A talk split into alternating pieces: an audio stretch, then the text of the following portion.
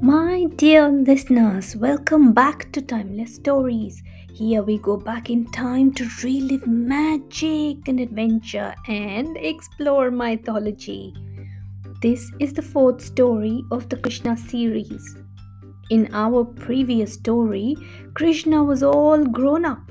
He was a father and a grandfather. But in today's story, we go back to Krishna as a toddler now, children are full of energy and fun.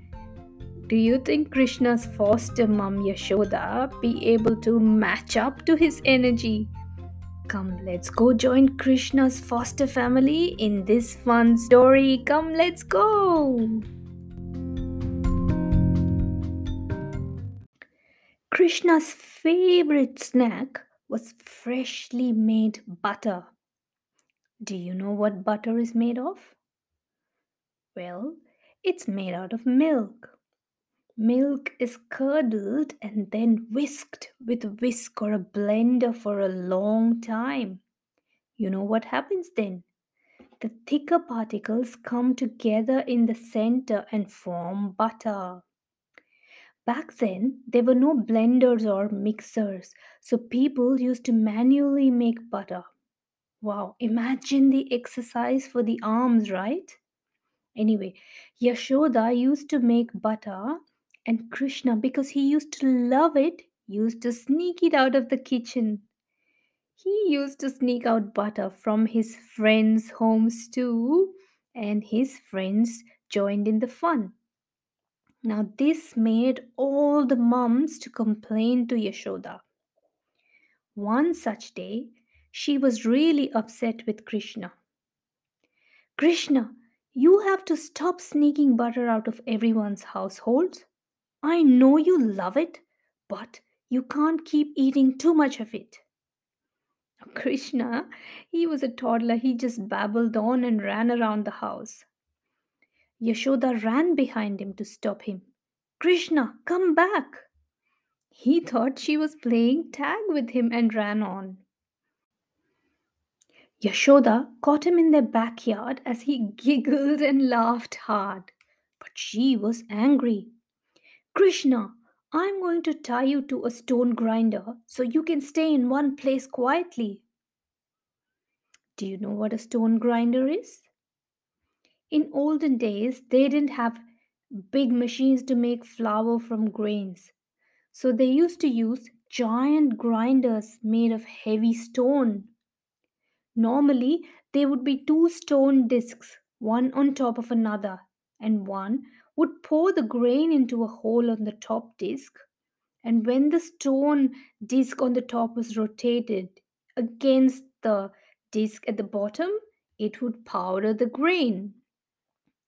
Anyway, Krishna understood that his mom was upset, so he just stayed quiet. What Yashoda did next was she tied Krishna to a rope and tied the other end to the stone grinder. She went indoors while Krishna sat in the backyard. Now, I don't think any child will stay put when their parents ask them to. Is that right? So, Krishna did the same. He started crawling slowly. Now that was a long rope, so he could crawl for a certain distance.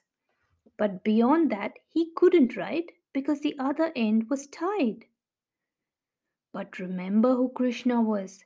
He was none other than Vishnu, one of the biggest gods of Hinduism.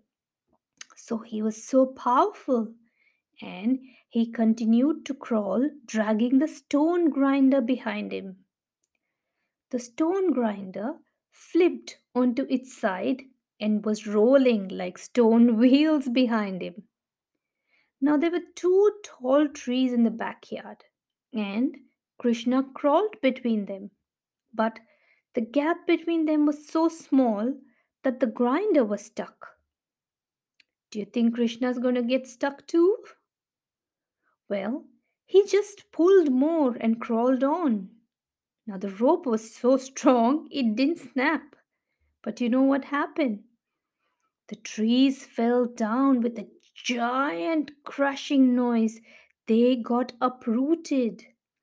And in their place was two magical beings, two magical people. They bowed to baby Krishna and thanked him for releasing them. They said, We have been trapped in this tree as we were cursed many years ago. Thank you, Krishna, for releasing us. And they disappeared just as Yashoda ran out. Yashoda ran and saw baby Krishna between two fallen trees. She picked him up immediately, cuddled him, and thanked God that he was safe. All her anger was replaced by confusion about what happened. One other time, Krishna was playing with his older brother Balram outside, and they were actually playing with mud. Balram saw his brother Krishna put mud in his mouth and told Krishna, Krishna, that is so yucky, stop! He was right. It's not okay to eat yucky things like mud. But Krishna didn't stop. Balram ran to Yashoda and told his mom, Mom, Krishna's eating mud. Imagine all the germs in his mouth. Yashoda said, Balram, I'll go check on Krishna. You go wash your hands and get ready for lunch. Yashoda came out and she realized Krishna had something in his mouth. Krishna, open your mouth, she said. He just shook his head to say no. Open your mouth, Krishna.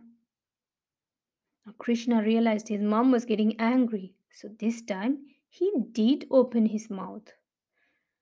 Do you know what Yashoda saw in his mouth? Yashoda saw the entire universe, galaxies including Milky Way, solar system with all the asteroids, satellites and planets including the earth. And on earth, she saw all the continents, oceans, mountains, forests, rivers, and then she saw herself staring at Krishna's mouth too. She realized that the child she was raising was really special and divine and fainted as it was too much for her to understand. A few minutes later, when she opened her eyes, she saw baby Krishna smiling at her. She bowed, picked him up, kissed him, and cuddled him as she carried him inside, feeling blessed that she was raising a divine child. So, my dear friends, what a beautiful story! Now, people say that Krishna was probably the only avatar of Vishnu who knew that he was a form of Vishnu.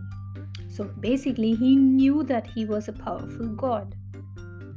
But with these stories, people around him, including his foster family or foster mother Yashoda, came to realize who he was. Now, divine or not, Yashoda loved him very, very dearly despite all the trouble he'd get himself into. In our next timeless story, someone got very jealous and tried to put Krishna into trouble. To listen to that one, you have to join me next week. I'm Divya, and you're listening to Timeless Stories. Thank you for listening.